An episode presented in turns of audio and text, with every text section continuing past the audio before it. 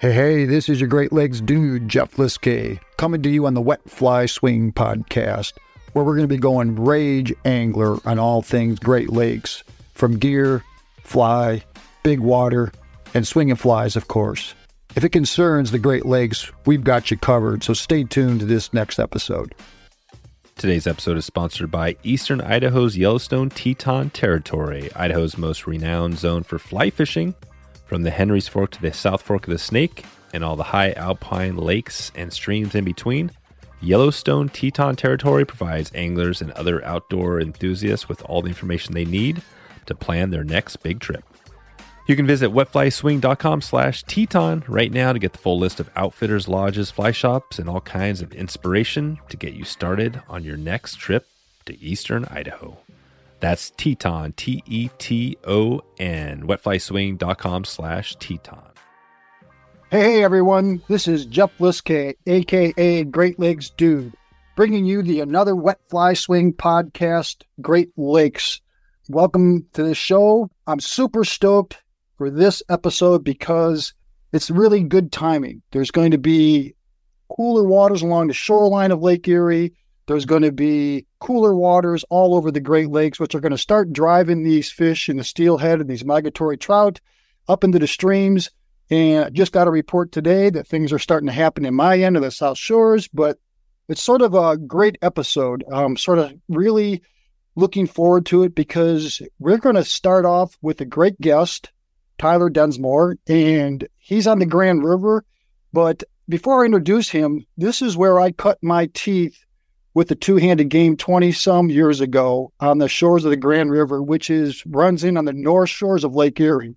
And it's a very unique fishery, and I'm super excited to have Tyler come here on the episode, give us the skinny on all the steelhead programs and everything else he has, But without further ado, I'm going to introduce you to Tyler Dunsmore. He is a guide service, which is fly water guiding instruction. He's a casting instructor. He's a Rio, Sage, and Redington ambassador. He's hosted many trips for Atlantic salmon. He's guided in the interior in BC for trout, Atlantic salmon on the Miramichi. The list goes on and on of his talents and the information he's going to bring us in this next episode in chat. Welcome to the show, Tyler. Thank you very much, Jeff. A pleasure to be here. Nice, man. I can't wait. We have so much to chat about because we're both sitting in the wheelhouse of our seasons really beginning here, and they're both pretty uniquely different. But why don't you just give us a little background of where you've been guiding, what your experience as a guide, and what you're up to today, man? Yeah, okay. Well, I guess a little introduction, and a little past background to, quickly summarize it without going into too much detail. I cut my teeth growing up here in Ontario and Canada, fishing for smallmouth bass and all that type of thing, and small streams for brook trout, and slowly transitioned from, learning on a spinning rod and dunking worms to a fly rod through my teenage years. And eventually, jump ahead a little bit, ended up out in Vancouver Island, where I had my first ever fly fishing guiding gig. And I did a couple coastal stuff along Vancouver Island for sea run cutthroat and coho and that type of thing. And at the time out there, I was working as a scuba diver on some fish farms, a maintenance crew. And then the idea was, fly fishing guide, this is awesome. And my wife and I went through all the magazines, it's a little pre-internet, and put this resume package and fired it out to all these places. And we got hired by Keith Wilson at Wilson Sporting Camps on the Miramichi. So we were right in Tofino, British Columbia, on the furthest west you can go in Canada. And we packed up our little Toyota Tercel and headed for the East Coast. And that's sort of where it all began, which was pretty amazing. And I don't think at the time I really knew what I was getting into because, this is a, fabled Atlantic salmon river, right? And all these old time guides, and here I show up out there 23 years old and all ready to go, right? And I never swung a fly for a salmon or anything. They threw me right in, and I had to learn quick. And luckily the guides out there brought me along, and I'll tell you, what a way to get educated. I'll tell you, it was perfect. So amazing. And from there, I mean, we made contacts in Patagonia, back to BC and the interior to do some guiding there at various lodges, and ended up in Patagonia on the Futaleafu River guiding. And, I mean, all these adventures, and spent some time in Tierra del Fuego up in the north of Argentina, chasing Golden Dorado. And at the time, these fisheries were sort of being discovered, and it was quite an adventure. I slept in some scary places. Yeah. And, saw a lot of police officers toting AK-47s and all kinds of stuff. And, I had no idea what kind of situations I was getting myself into, but, it was fantastic. So long story short, ended up back in Ontario and set up here on the Grand River, and, the rest is kind of history. So. Wow, man. I would have hired you when I heard Toyota Tercel. Yeah. Well, it's theory linkage that always locked up. That was the sort of, the starting system, but that's awesome, man. Yeah, that's cool. So the big adventure, and you decided not to be the vagabond fishing guide and just raise the family and stay on the Grand River. Is that where you're born and raised in that area? Just like back to your home roots, or just where you ended up? Yeah. I mean, I was born in Ontario. And then was fortunate, obviously, to meet my beautiful wife, Krista, and we both had that sense of adventure, which took us to BC, and then it just snowballed once we got into the fly fishing industry sort of full-time there for about 7 years. We were doing that full-time, just working as a host couple or guiding at these lodges back and forth between the South and Northern Hemisphere.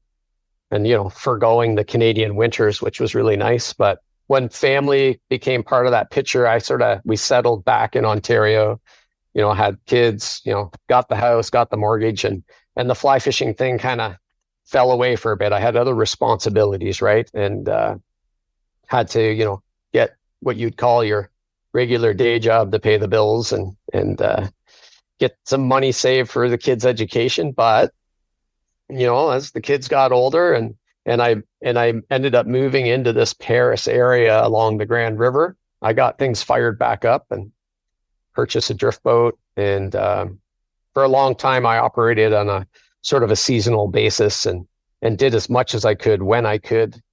But in the last, just before COVID, I was starting to really ramp things up, got a different boat, had another guide with me. And actually, in more recent history, I am now 100% all in, and I've been able to sort of sell the house and sort of push all the chips in and go guiding full time. So get ready to explore the wild of Northern Rockies adventures. Imagine yourself surrounded by pristine waters, towering mountains, and the thrill of landing trophy fish like the majestic Arctic grayling, the elusive bull trout, or the classic rainbow trout. With over 40 years' experience guiding anglers through these breathtaking landscapes, Daniel's family-operated trips promise not just a fishing journey, but an adventure of a lifetime. From the convenience of Vancouver, BC, dive into an all-inclusive experience that caters to every detail of your trip so you can focus on the thrill of the hookup. Take a look for yourself at northernrockiesadventures.com for an exclusive premium BC fly-in fly fishing trip. Yeah, that's awesome, man. Just right into the 2-foot head first, like all of us. That's it. Yeah, yeah. So it was the dream, man. I've been working towards it for years, right? So yeah. Let's circle back. So I don't think all the listeners might quite know where you're located. And why don't you give me a little, this is such a unique fishery, all the Great Lakes, migratory trout streams are, but I think yours is one of the most unique that has to offer. So why don't you give it, the listeners a little background of like what you're pursuing and where it's located, and just a little intel on, your program now. Yeah. Okay. So I think I might've mentioned Paris, Ontario, and the section of river that flows through that area, Paris and Brantford. And that actually the area I guide in has a special designation called the Exceptional Waters section. And that has to do with, quite a groundwater influence and springs and cold water tributaries that enter the river, which obviously are the characteristics that makes this river unique and special. I guess to sort of give an overview of the river itself, its headwaters are, I would say, 100 miles north of us. It's sort of born out of a swamp area, Luther Marsh it's called, and it flows down into some, the main stem flows into a reservoir called Bellwood Lake. It's a big, it's a dam with, and it's controlled for flooding and that type of thing, but which is kind of unique there that that dam is a bottom draw. And so it's cold water out the bottom. So there's a tailwater fishery below that in the upper Grand and the Elora Fergus area, which a lot of people associate the Grand River with. But wow. I'm not in that area at all. That's not where I focus on. That's a put and take fishery for brown trout, which is, has been fantastic over the years and very popular destination for people to visit, made popular by other guide services and stuff over the years. But as you flow south, that water warms up again, flows through some cities and urban areas, becomes more of a smallmouth bass fishery, or it is a smallmouth bass fishery. And then as it makes its way south, we enter this like Paris and Galt moraine area. So the moraines are deposits left of gravel and rock left by the glaciers when they receded, which is really good for filtration of water and creates a really good source of fresh, clean spring water that comes in and starts to enter this river system as it flows down through Paris. And essentially the river becomes more of a cool, warm type of scenario where we do have smallmouth bass present, but we also have these thermal areas and thermal refuges, I'll call it, of cold water, where now all of a sudden rainbow trout and brown trout have the habitat they need to survive as well. And we're also very fortunate to have a very prolific, forage basin there of caddis and mayfly, stoneflies, and, obviously those are the main, the fish are quite focused on feeding on those insects. And we also have two major tributaries coming in the Paris-Brantford area. Brantford is a town south of us, downriver from Paris, the Nith River, which is also influenced by these cold water springs and a lot of spawning tributaries up there that the steelhead move through to get to through our area.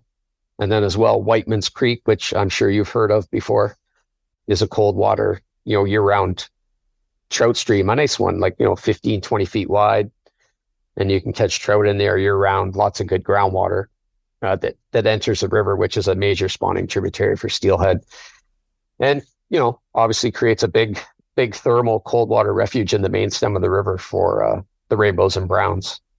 And, as it flows down through the town of Brantford, then again, it starts to warm because those springs sort of stop entering as much, and you enter into sort of a clay till kind of, I'll call it, more agricultural farmland down there. And again, it becomes like strictly a warm water fishery. So that's kind of the lay of the land, I'll say.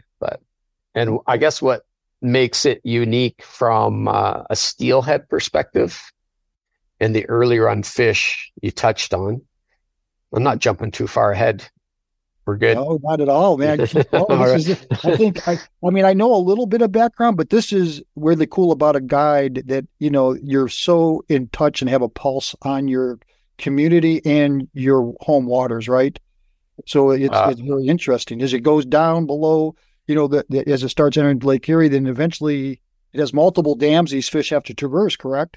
Yeah, it does have dams. So as it flows south of Brantford, it gets down to, I guess I should back up a bit. There's a dam in Paris. That's at the upper limit of the steelhead migration on the main stem of the Grand.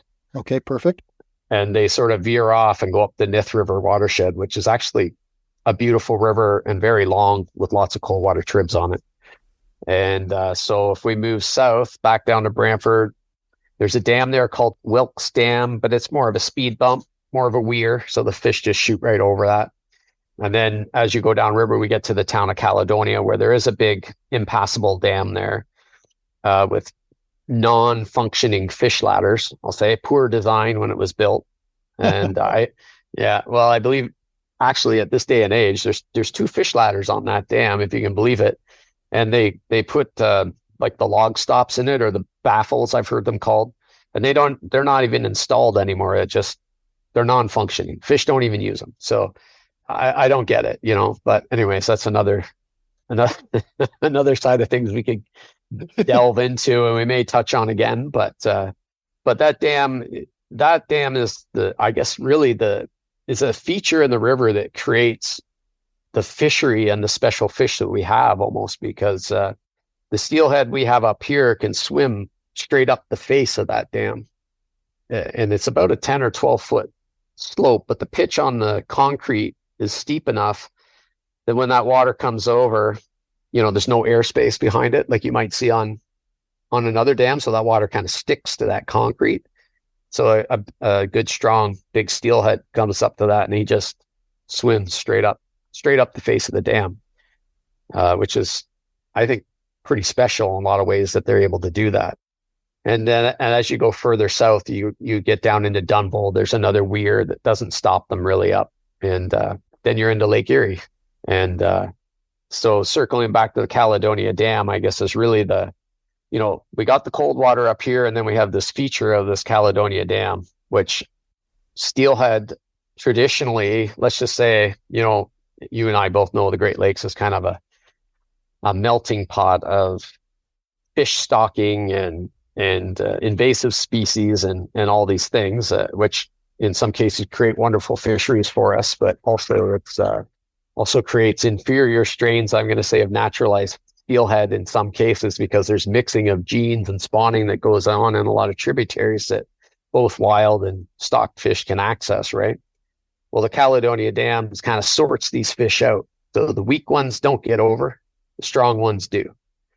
And usually the strong ones are wild fish, or I would say 95 to 97% of them are wild fish that are naturalized in our tributaries upstream here in the cold water areas, and go back to Erie to grow big, feed on those emerald shiners and gobies and all that good stuff, and then come back to us and get over that dam and get back up here. And the imprinting of feeding on mayflies and caddis when they are young is still very much alive and well, and creates some great opportunities for us. So.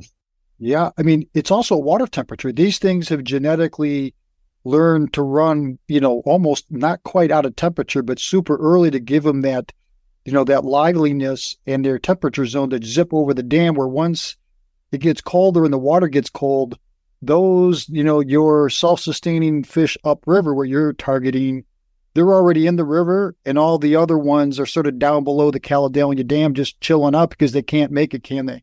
Yeah, exactly. I didn't touch on that, but yeah, that's exactly. I should have mentioned that, but you are right. These fish are now they're genetically programmed to know that they got to get over that dam or they're not going to reproduce. And the unique thing about that dam is, over the years, these fish have learned to run, you know, before it gets too cold, because when that water temperature gets down into, I'm going to talk Celsius a bit because I'm obviously in Canada. So the metric system, which I think 7 or 8 degrees Celsius, which in Fahrenheit, I don't know what that is, but I think it's, we could do the conversion, but is it 39 or 42 degrees Fahrenheit, somewhere in there? I don't know, but. Right.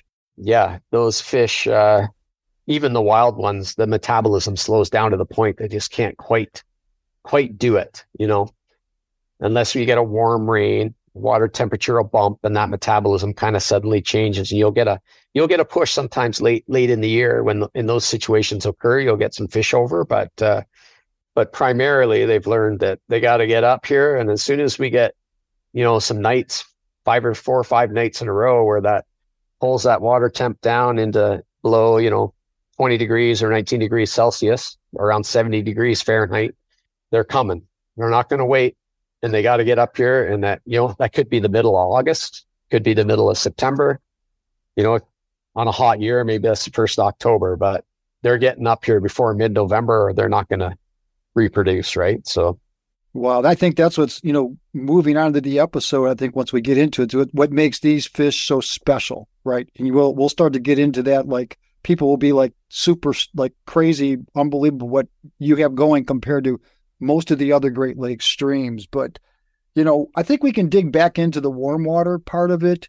But I think I got so many questions to ask you, like, you know, how we're going to approach it, what are you doing, you know, how long your day is and everything else. But let's just take an average day, because you are a casting instructor, you know, which is, you know, what about like the equipment you just sort of start out with? Like if somebody, you know, all the Great Lakes are a little bit different, but like, let's just go over, you know, maybe the rods, you know, the rods and the lines that you're using, and then we can just start digging in deeper and deeper to what you got going, how to target these fish. Well, I mean, there's a lot of variability in that, I guess, depending on skill level that's coming out for the day. But if, let's just say we have an average angler has some experience under their belt and can cast a spey rod with some, you know, relatively good proficiency, you know, I'm always working on the casting. I believe that educational part of a day is super important. You know, you gotta send somebody away and give them something, right? Like they gotta learn something from the day. So, you know, that's just kind of integrated throughout a day on the water with me, I would say. And so I would say my preferred setup here on the rivers would be about a 12'6" spey rod in a 7-weight. You know, 13'7" is great. You know, a 6-weight in that 12-foot range is good. Rigged up with, I guess if I had my preference, I would use an integrated running line with a Scandinavian head, you know, in that, whatever it may be, 31, 33 feet long. So nothing crazy. I don't get into the traditional lines or long bellies too much. You know, there's a practicality of being able to switch tips and go from floating to sinking and all that kind of stuff. And unless I have someone who truly wants, you know, that's the way they fish and they want to do it, and I can adjust the day to suit that, but, you know, set them up on the runs accordingly. But I would use a Scandi line, and we use a lot of straight floating and intermediate tips. And the heaviest tip I would ever put on would be about a sink 3, you know, 3 inches per second, three to four, and that you're getting into November and you may be fishing in high water conditions at that point, high dirty water. You know, you just want to get down into that zone a bit, right? So the fish knows the fly's there, let's just say, but you're still covering water. And you know, I love that traditional swung fly. I really don't do anything else.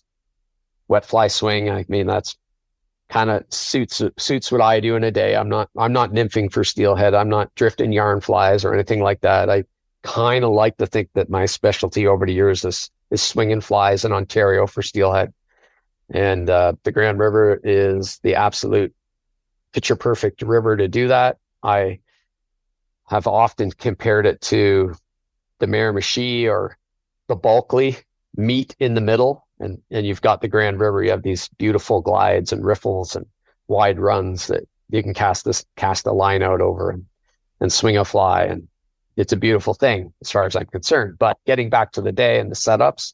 So Scandi, I'll use a 12-foot Rio tapered steelhead leader down to maybe 10, 12-pound test. And then your fly. And early season, like September, October, if we're fortunate to have enough to have fish in the river in September, if we've had the favorable temperatures. Like today, I was out and swung a fly, and I fished a number 6 brown buck bug for steelhead. So on a straight floating line. Okay. You got the listeners' attention right now, because this is one of the things now, if you might have fell asleep or whatever, you might want to pay attention, because this is one of the only rivers that I know that consistently you can fish a floating line and have fish come to the surface, or just a standard iron traditional wet fly. So go ahead. Sorry. I just had, you got me stoked already, right? Yeah. Well, I mean, it is really cool. Like, right? I think it is really cool. And I'll just mention real quick, I've fished these bugs on the Maitland River and the Saugeen up north with success too. It's if you can hit the conditions and the water temps and there's fish there, they will eat. I would think it would be the same just about anywhere in the Great Lakes. It's just it just doesn't happen very often. It's more common on the Grand, but So anyways, a brown buck bug I fished today with, unfortunately, without success. I mean, it was a successful morning. It was beautiful. The river looked amazing. You know, of course, on my way back home, I took a little walk up Whiteman's Creek just to confirm that I wasn't fishing to nothing. And of course, I saw fish, fresh steelhead line in a couple of the lower pools there. So, you know, fish came through that night, and they were there. I just didn't get fortunate enough to get over one. But I love buck bugs, fantastic flies, fishing them on the Miramichi, fishing them everywhere I've ever fished. And I find them highly effective flies, you know, and I guess they don't look like anything or imitate anything, but to me, that's sort of almost like a big caddis pupa pattern, you know, just under the surface type of thing, almost if you were to think about it from a trout perspective. But other flies I like to fish are muddler style flies a lot. Again, they kind of ride high in the surface as well, and those flies will fish well off a tip too. Actually, you can take them down a little bit, and they can still be quite effective if you need to. And of course, you know, your traditional hobo spays and that type of thing are highly effective as well. And before I keep going deeper into the winter steelhead flies, I guess you should back up and just say there are, like you mentioned, opportunities for dry fly steelhead here in the right conditions. You're willing to sort of put your time in and work the water, you can make it happen. So it's very unique that way. So Stonefly Nets is always focused on quality over quantity, and right now you can find out what a high-quality handcrafted net is all about. Ethan runs his shop in the Ozarks and handcrafts some of the sweetest wood landing nets you'll see on the market. I've been using the Stonefly Nets for quite some time now, and every time I land a fish, I find myself enjoying the net as much as I enjoy looking at that fish. You can select from 4 sizes and many different options, including choosing the handle, the loop, and the different types of burls that you put in there. For Ethan, fly fishing has always been a great memory that was created on a morning. He was casting that 3-weight bamboo rod that was passed down for generations, and Ethan is right now helping us create these same lasting memories every time we're on the water. Check out these custom classic wood nets right now if you head over to wetflyswing.com/stonefly. That's wetflyswing.com/stonefly, STONEFLY, to get started right now. Okay, back to the show. So if you were to look at the fly design in that, could you sort of, I mean, you mentioned a few patterns, but there's always been do you think a wet fly needs jungle cock eyes on it? Or do you think there's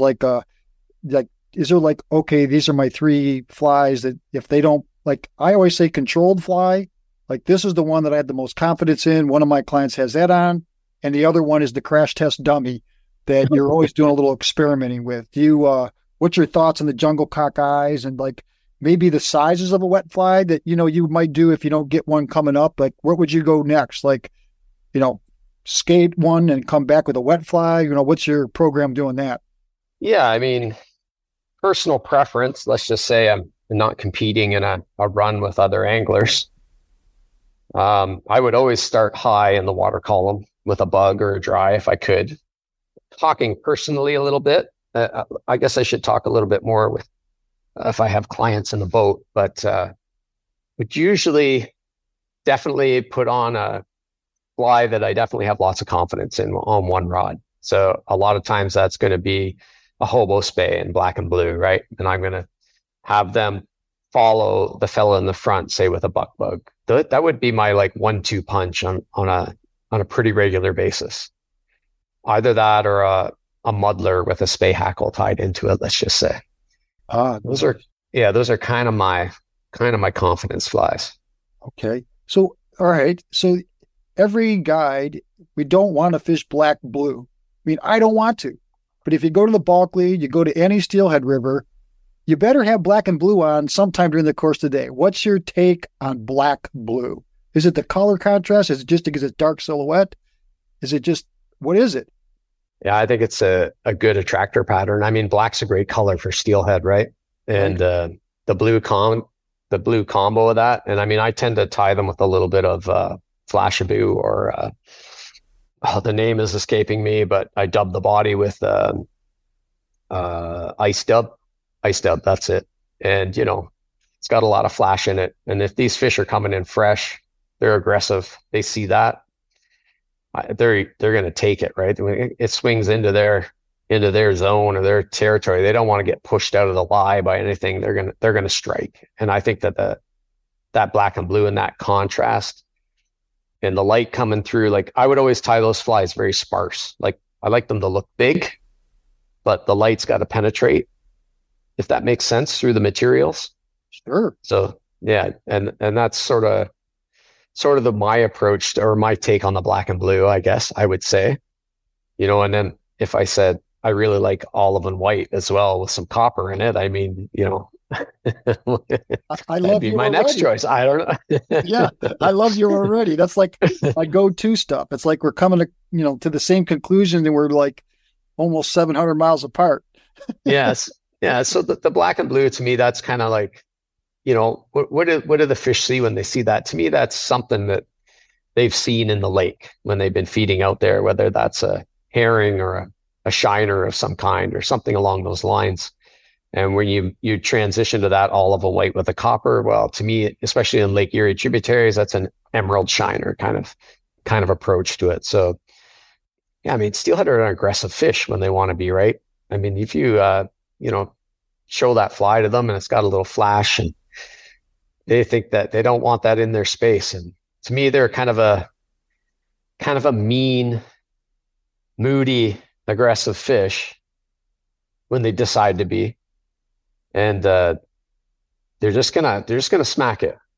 And some days that's the mood they're in. So if you scale down and fish natural flies or bugs, sometimes they just let it go over their heads, and it's just like, I'm not interested today. And you follow up with that hobo spay, and they crush it. So you know, every day is different. So yeah, I like that. Yeah. I like your idea with the flash too, with the translucent, because a lot of times I'll have that, you know, it might not be a hobo, but it's sort of the same thing. I'll use more flash on one, but then, you know, even though it's sparsely tied, just sort of like you said, flashaboo or, you know, crinkle flash, but then sometimes it's too much in their face. And then I'll just use the body flash as the flash and cut the main flash down. And it's amazing that, you know, when you put it in their awareness zone, they don't push out of it, then it allows them you to sneak it in there, right? And then it's like you said, then it's like, oh, what is it? Where before it even gets there, they're like, oh, there's the big giant flashy thing. I've seen this, and I'm out of it. Especially when the water has been pressured and it gets to that point where me and you are like, man, it's getting a little low, but we got to fish anyway, type deal. But what about sculpin patterns? Like, you know, we know they're eating, you know, pushing around. Is that something they get really angry at, sculpin patterns or stuff like that, or? So sculpin patterns have been pretty popular on the river with some of the locals over the years. And I fished them. And it's funny you mentioned that. I did, I kind of just created or came up with a variation of a sculpin pattern last year, and kind of been something that's been bouncing around in my head for a couple of years. And, you know, Lake Erie and the introduction and the food forage base out there, they have the gobies.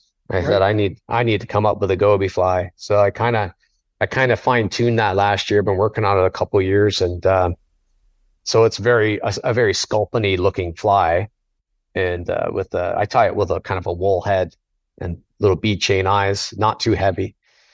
And you know, there's a lot of goby flies out there. Kind of, to me, are bass flies. So the challenge was to take a goby idea in my head and turn it into a steelhead pattern somehow and not make it look like a bass fly. So the introduction of a little bunny strip and a spay hackle in there and a little bit of flash, and I was off to the races. And a highly effective fly late fall in the Grand River last year for me, actually. So it's been tested. There's multiples in my box now, and they're ready to fish this year. So awesome. Yep. A lot of times I do this too, is that later in the season, you know, I'll start playing around with it because they've seen everything, especially you. Those fish have probably seen some multiple flies or whatever. But yeah. Okay, let's dig in a little bit. You talked a little bit about, you know, how you work on their casting skills, you know, and then you make the trip successful for them, because a lot of times, you know, you're dealing with somebody who might not get the distance you want and stuff like that. Is there any tips you could give anybody, you know, other than like take a casting lesson, like when they first, you know, start getting into the game with swinging flies? Is that, do you have any tips for that at all? Or? Well, it never hurts to take a casting lesson before you jump right in and go steelhead fishing. I mean, that's a pretty big leap of faith in my opinion. So, you know, having a little experience under your belt goes a long ways.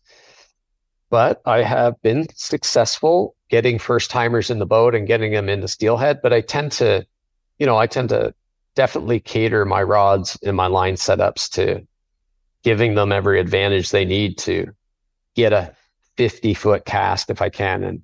And then, you know, it all of a sudden becomes a lot of fishing from the boat instead of wading and that type of thing. So anchoring up from the drift boat on a seam and getting close to that rock in the main run and working, I'm going to say working lies as opposed to cover and water, let's just say. But, yeah, I don't know if you run into that type of situation, but, I don't know, you go into my basement and you kind of look at all the rods there. I got steelhead rods that are single hand, 7 weights, 9 feet, you know, through the switch rods all the way up to the spey rods. And, you know, that telephone call the night before to who I'm fishing with and understanding their skill set, you know, what they want to get out of the day, you know, what's your goal for the day? Do you really want to swing a fly up on a buck bug on a Scandi line? And if so, like, are you going to be able to achieve that? Are you skilled enough to do that? Okay, well, maybe not. So maybe we're going to bring out the switch rods and we're going to fish, you know, intermediate tips and stick to those hobo spays and that type of thing and cover those traditional spots in the river and try to get a fish that way. I work hard to try to tailor the day to, you know, make sure people are getting their best chance at a fish, let's just say. What do you mean on the spot? Because you know the spot on the spot. Like, you know where they live.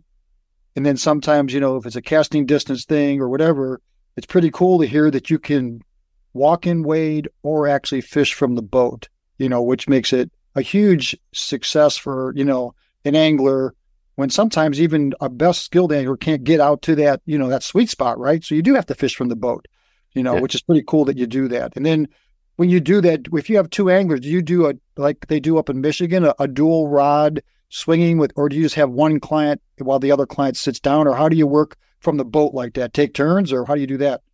I do a lot of taking turns. Okay. You know, it depends on the anglers. I do have, yeah, I mean, there's a lot of variables in that, but I do, depending on the spot, sometimes I can fish two, anchor up right in the middle of the run, get the dual casting going.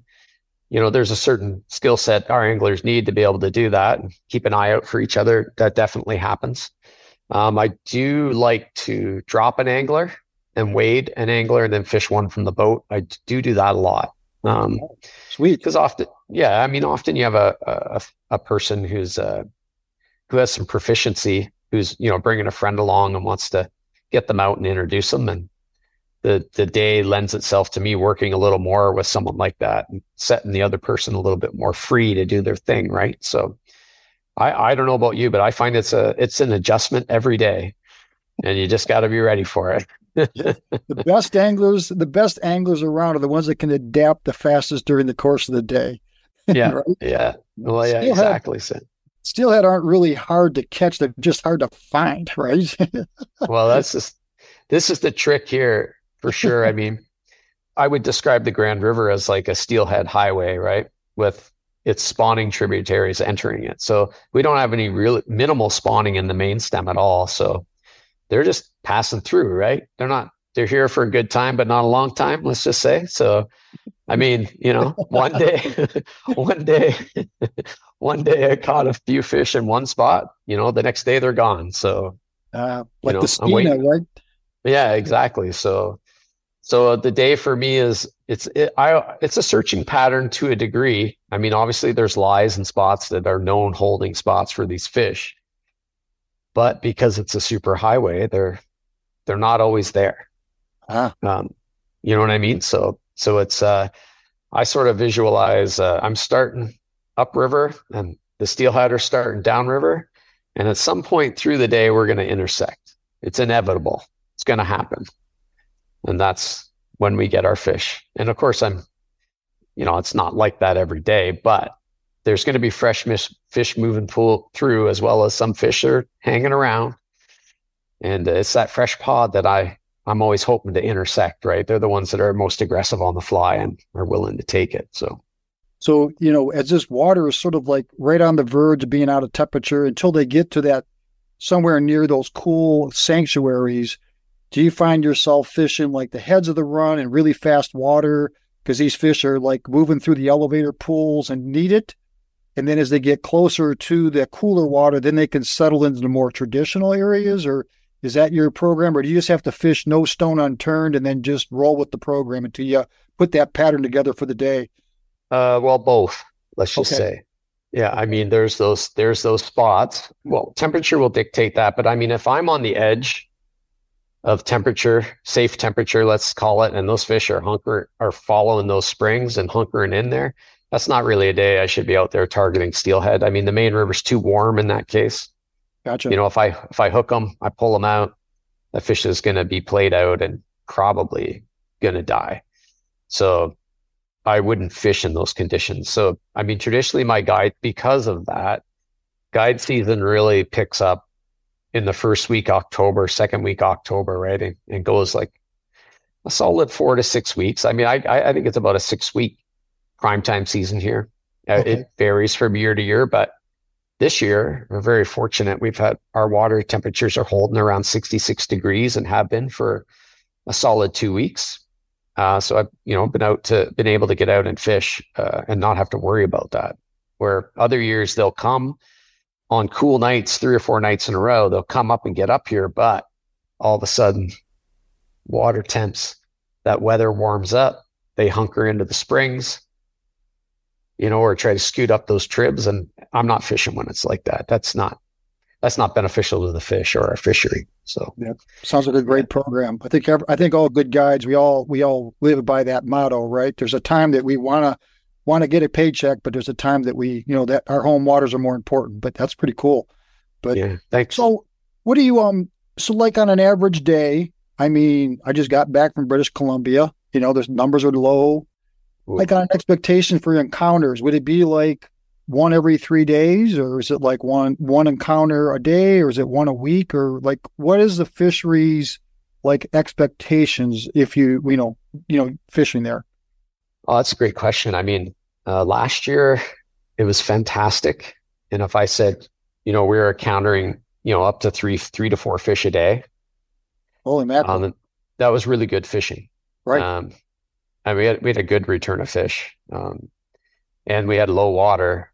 So the super highway you weren't able to travel quite as fast as you would have liked. The fish were getting stopped up and sitting in the buckets. And actually by the end of the season, I was starting to feel pretty guilty because once we got it sorted out, you just knew they were there. And I think there was a few fish that were caught more than once at that point. So it was really good. Really good fishing, and the fish got pressured they got beat up a bit, so I would say so.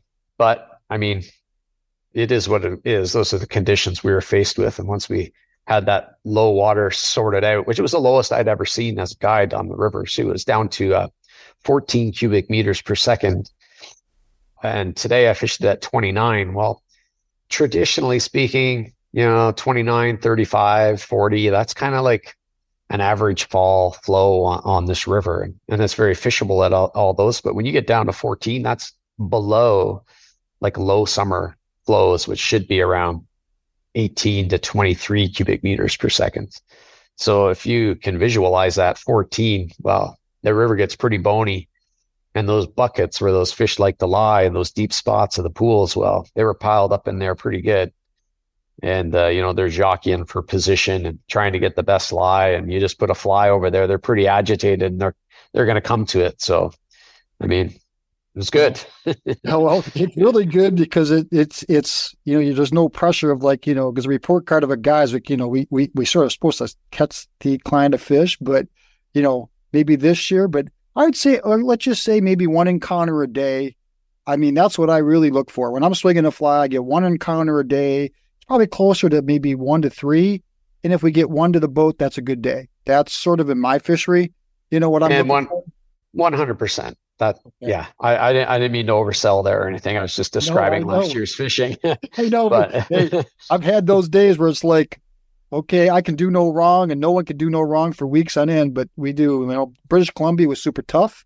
You know, you get maybe an encounter a day, but you can go really days in a row without even having an encounter. But so you mentioned that stream, you know, the cubic feet per second. You mentioned that that's a pretty big window. So it doesn't seem like the Grand blows out as bad as some of like the South Shore rivers of mine. If it looks like rain, they blow out, like the Cat and all the rest of them, and the Grand on my end, they just blow out. So it seems like it can handle a lot more water, huh?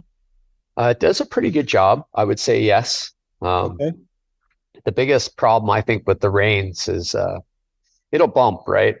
It's the street wash from the towns and the cities. You know, it'll come in, it'll bump the river, depending on how much rain you got, and then she'll settle again back where she needs to be. And those little bumps are actually kind of good. That's what keeps drawing fish in, right? But if we get a big rain, let's just say some years, and you know, it starts to fill up the reservoir at Bellwood Lake, let's just say, you get those and they decide they got to open up those gates and let some water out. Well, and you're dead in the water sometimes for a week and a half, right? I mean, it's kind of done. But and the problem in the Grand, it is such a big watershed that if you do get a wet year or a wet season, it can. I've seen the river blow up for 4 weeks straight.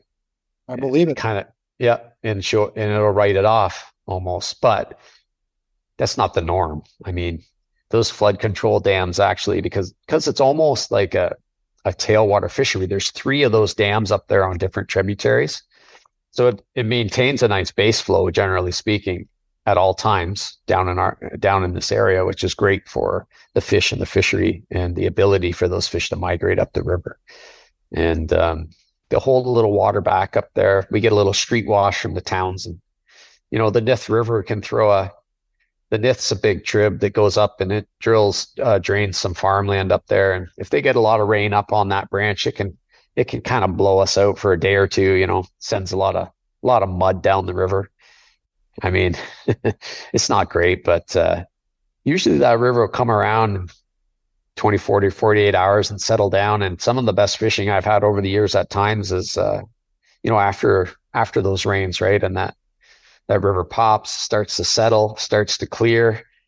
Those fish, a fresh pot of fish have come up from Lake Erie, and they're settling in. And, you know, there's a little color in the water. They're feeling pretty secure. Water's up a bit. So we start targeting the edges a little more and fishing the soft edges. And there we are. We're into the fish. So again, adjust. So that sounds like that's the perfect window like I have. So is it your visibility would be, could you see your boots in deep water? Like, you know, what is the visibility? Like, what are you looking for? I always prefer clear water. Okay. I like it clear so I can fish my bug ear patterns and that type of thing, and my naturals, let's just say. But if there's a tinge of color, perfect to me, man. Like you said, if you're knee deep and you can see your boots, you're fishing for sure. I think that's fine. 18 inches. I think you're in the game. Something that's kind of unique, I guess, since we're talking about clarity, one thing that's kind of cool in our river that over the years I've sort of developed it's theory. I believe it's truth, but with the spring water entering the river, that's coming out of the ground clear, right? Wicking into the river from the bottom or the sides as clear water. So there's actually spots in the river which might look like chocolate milk on top, but when you go down, you actually have some viz there available to you because there is this influence of clear water coming in from the bottom in some spots. So it's not always a write-off when it appears to be. And I've been able to take advantage of that a few times over the years. So that's a secret under the radar intel. Oops, so, yeah, edit that out. Yeah, we'll retract that one. So if you have some of these sweet spots that are coming in, do you feel that these fish, because they're so, you know, they are really homing in on their natal you know, reproductive creeks and that, will they sort of, they get closer, will they start hugging like river left or river right as they get closer just to stay within their home scent? Like I know a lot of times, like if I'm fishing on the Skeena or whatever, that these fish will stay on river right, river left once they start getting that little scent of home.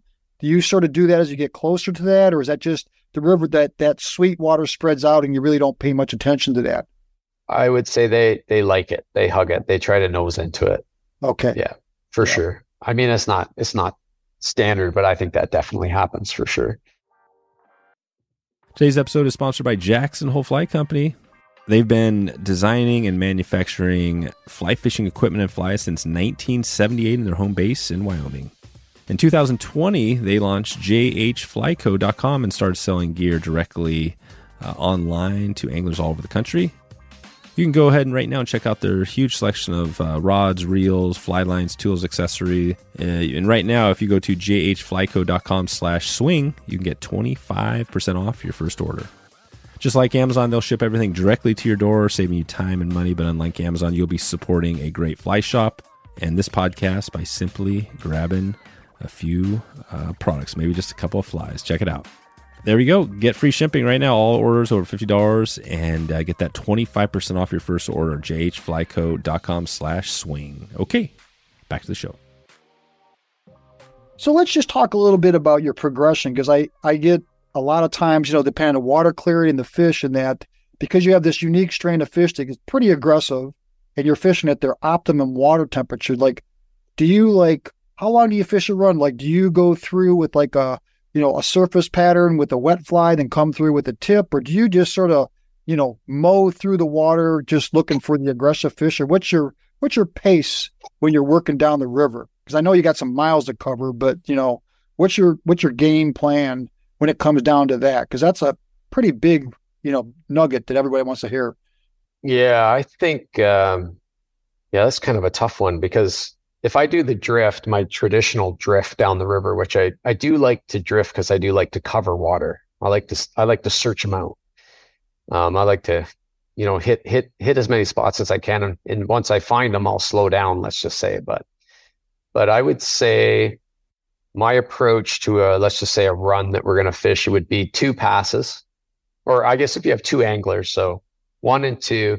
If I don't get a bump or a touch or a sniff, and I've got my setup with my two confidence flies, I may circle back to a sweet spot and try it again. You know, there's a rock that's a known lie. I'm gonna hit that, and you know, switch that fly out. Maybe get a tip on and run around, you know, run it through there for an extra 10 or 15 minutes because that spot has proven to produce well over the years.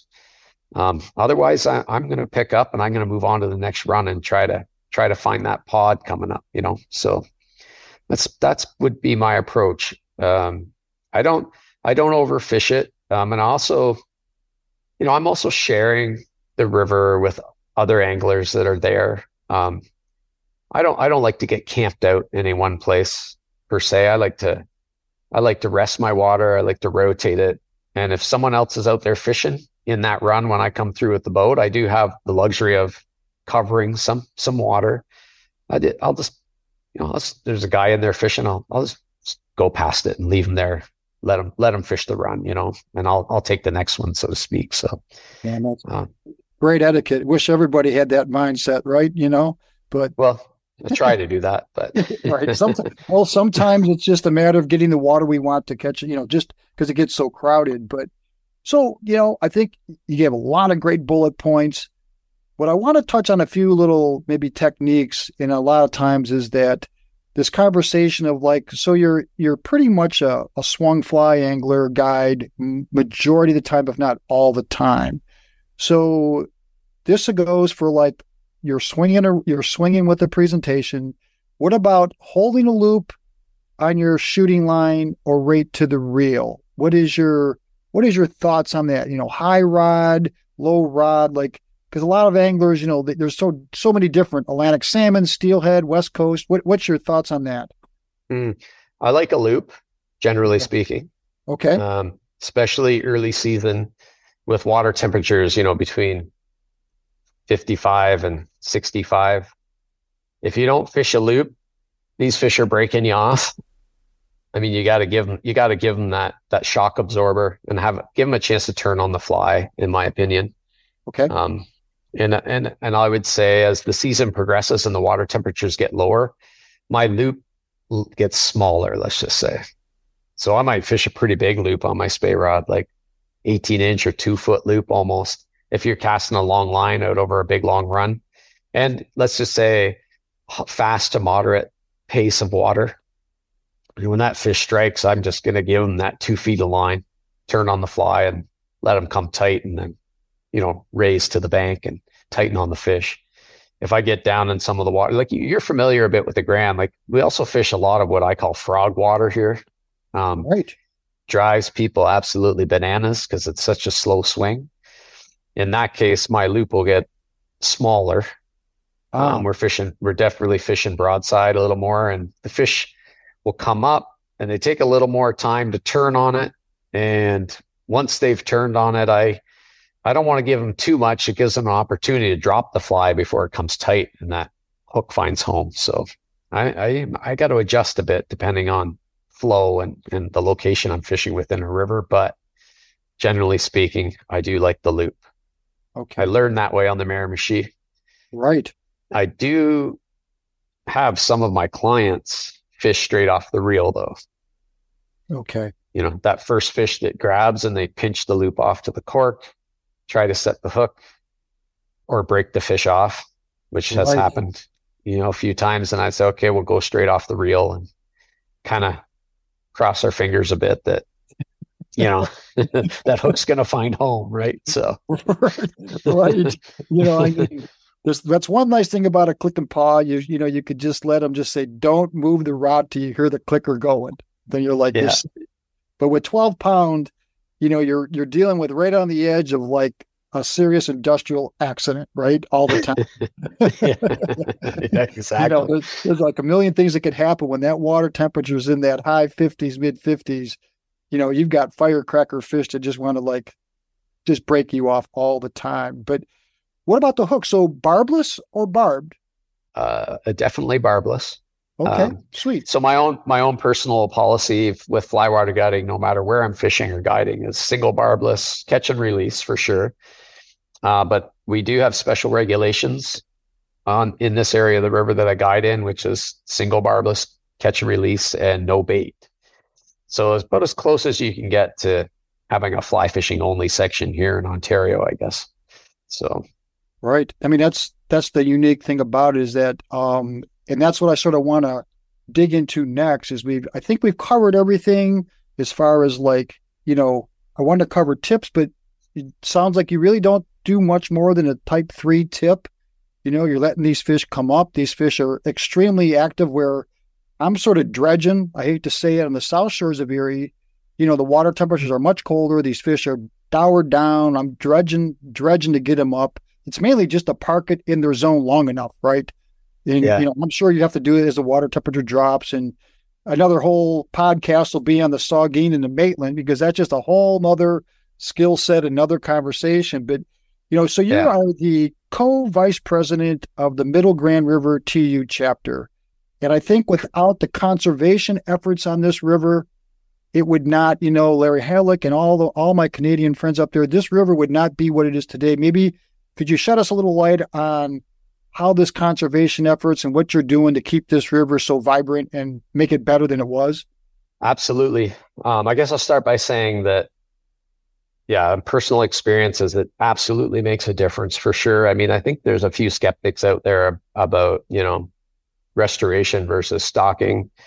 I mean, there was a time there about 10 years ago before COVID where I had a couple pretty tough fall seasons out there on the water, and, the returns were falling off for sure. And, beaver dams and in some of these tributaries blocking access to spawning, combined with a couple of hot summers. And all of a sudden, 3 years later, you've got not too many fish coming up the river. And so it was interesting. Larry Halleck and Larry Mellors, I believe, kind of, you probably met Larry Mellors, kind of spearheaded the reforming of the Middle Grand River chapter. And as soon as I caught wind of that, I was I was there. I wanted to be a part of it. And as we worked away, got up in those tributaries of the Nith River and up on Whiteman's Creek and started getting some beaver dams out of there and building some structures and channelizing those streams and washing the sediment away and exposing that gravel.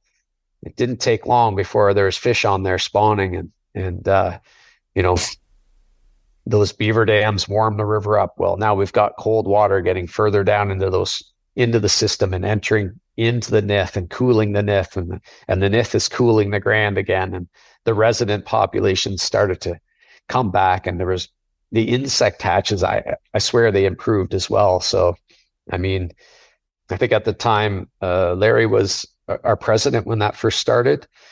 Now we have, he stepped down and he's kind of overseeing more projects and that type of thing, which is great because that's his skill set, was river stewardship over the years. And Heine Kovacs has taken over, done a great job, and I'm working alongside her. And actually, Larry Mellors is the other, he's my co-VP. So we do some work together, and we just have a great group, and we go out and we get in a stream and fix it up and have a blast, and, you know, go for a beer afterwards. It's, you know, great social as well as great work that we do. And I mean, I've seen the improvements in the water quality and the fish down there. So it's great stuff. I really hope we can, you know, keep going and move forward, because we've done a lot of projects, and now we're starting to set our sights on, you know, a little bigger things, you know, little bigger projects. There's a little dam on a tributary that we want to get out that's going to provide more access and get more cold water in. All these little improvements we can make. It just helps the river tenfold. It's fantastic stuff.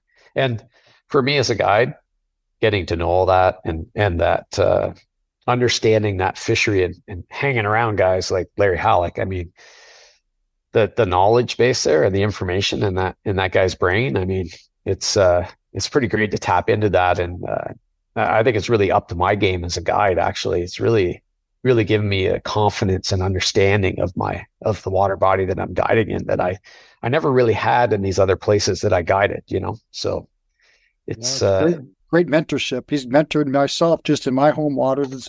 It's always great to, you know, protect the waters that you stand in, right? Or at least be aware of what it is. But so, is it a 1 year smolting process, in those streams after the fries, and around a 1 year smolting before they start heading back down the Lake Erie? Is it 2 years, or, you know, like some of the BC streams, like the Dean, it's 4 or 5 years, but is there any intel on how long before they smolt, or no? Well, it's an interesting question, because we've actually been doing some scale samples and collection on this, so it can be looked at. Sure. But the resident rainbow trout and the steelhead, there's a lot of mix and matching and crossover going on. So to get back to your question, it's 3 years, I'll say, on an average, I would say. So young of the year, a par for 1 to 2 years, and then they smolt out. So, wow. So that's just them living in the creek, right? And right. Then they smolt out back to the lake to eat for the summer, and then they'll return, right? And then, of course, I think we have fish that are getting into that 3 year repeat spawner situation, maybe 4. I think 4 is about the max. I think I've heard they can go up to about 5 years, but I mean, if we had 5 year repeat spawners, I think we'd have 25 pound steelhead in the river. So I'm not seeing that. So, so I think what makes it very unique, and I think what makes it unique to your fishery, is that, you know, because they're in that stream for so long compared to like a 1 year stock, you know, hatchery fish, you know, these fish are surviving on anything that hits the water for 3 years. Yeah. When they come back that first year, second year, and maybe the third year, they're more trouty, if that makes sense. Don't you agree? 100%.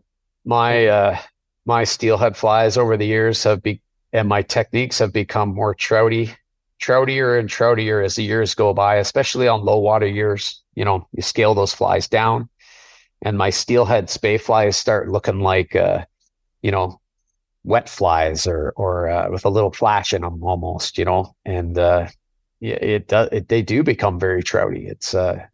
It's really cool. I mean, steelhead, but they can be quite trouty. So it's, right. yeah, you hit the nail on the head. So, yeah. It's an awesome fishery, Tyler. Is there anything else you'd like to just add conservation-wise or topic-wise before we wrap up this episode? Or like, are you all good? Or what are you thinking? I mean, what am I thinking? Thank you very much for having me on, first off. Right. Yeah, I mean, I would encourage anyone who loves to swing flies traditionally for steelhead to consider the Grand River, for sure. And, you know, you could, you can come up and kind of bump around on your own in the city of Brantford or Paris and find spots to fish, or give me a shout and I can get you out on the water. Love to see some people from south of the border coming up and enjoy what we have. It'd be my pleasure to host people here. And, I mean, I am trying to think if maybe we didn't touch on something. You know, I'll just say it's a special river, holds a special place in my heart. I think it deserves respect.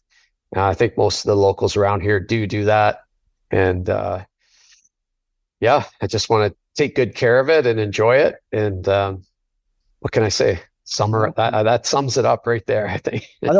I think you do. You respect your river, and I think all the fly fishing community respects you the way you respect it and treat it so cool. So for the listeners, how can they get a hold of you? What's the best way to get a hold of you, get some questions answered, maybe hopefully get a lesson or, you know, a guide trip out of you? What's the, or your host trip to Miramichi, Atlantic salmon fishing? What's the best way to get a hold of you and get what you're doing, man? Yeah, you can pop onto my website, www.flywaterguiding.com. My phone number is on there. And I think you can link to Facebook and Instagram through there as well if you want to catch me that way.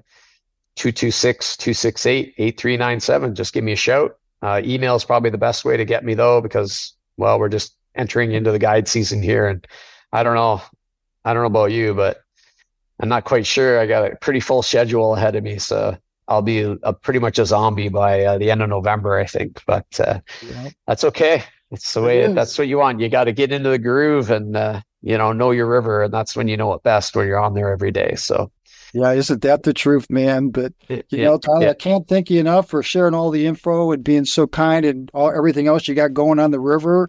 I want to thank all the listeners. You know, if you have any questions, reach out to Dave or myself, or any other topics you want to cover. But until the next episode, peace out, and thanks for the listen. And thank you, Tyler, again, man. Way cool. Enjoy. My pleasure. Can't wait to see you up here fishing for a day, Jeff, sometime.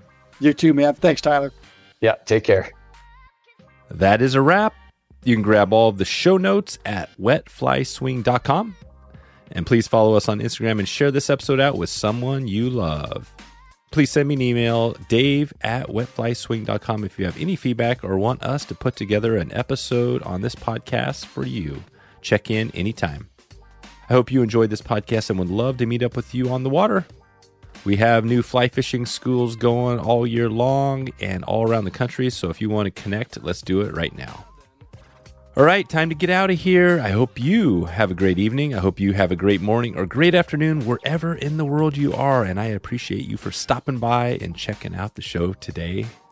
We'll talk to you soon.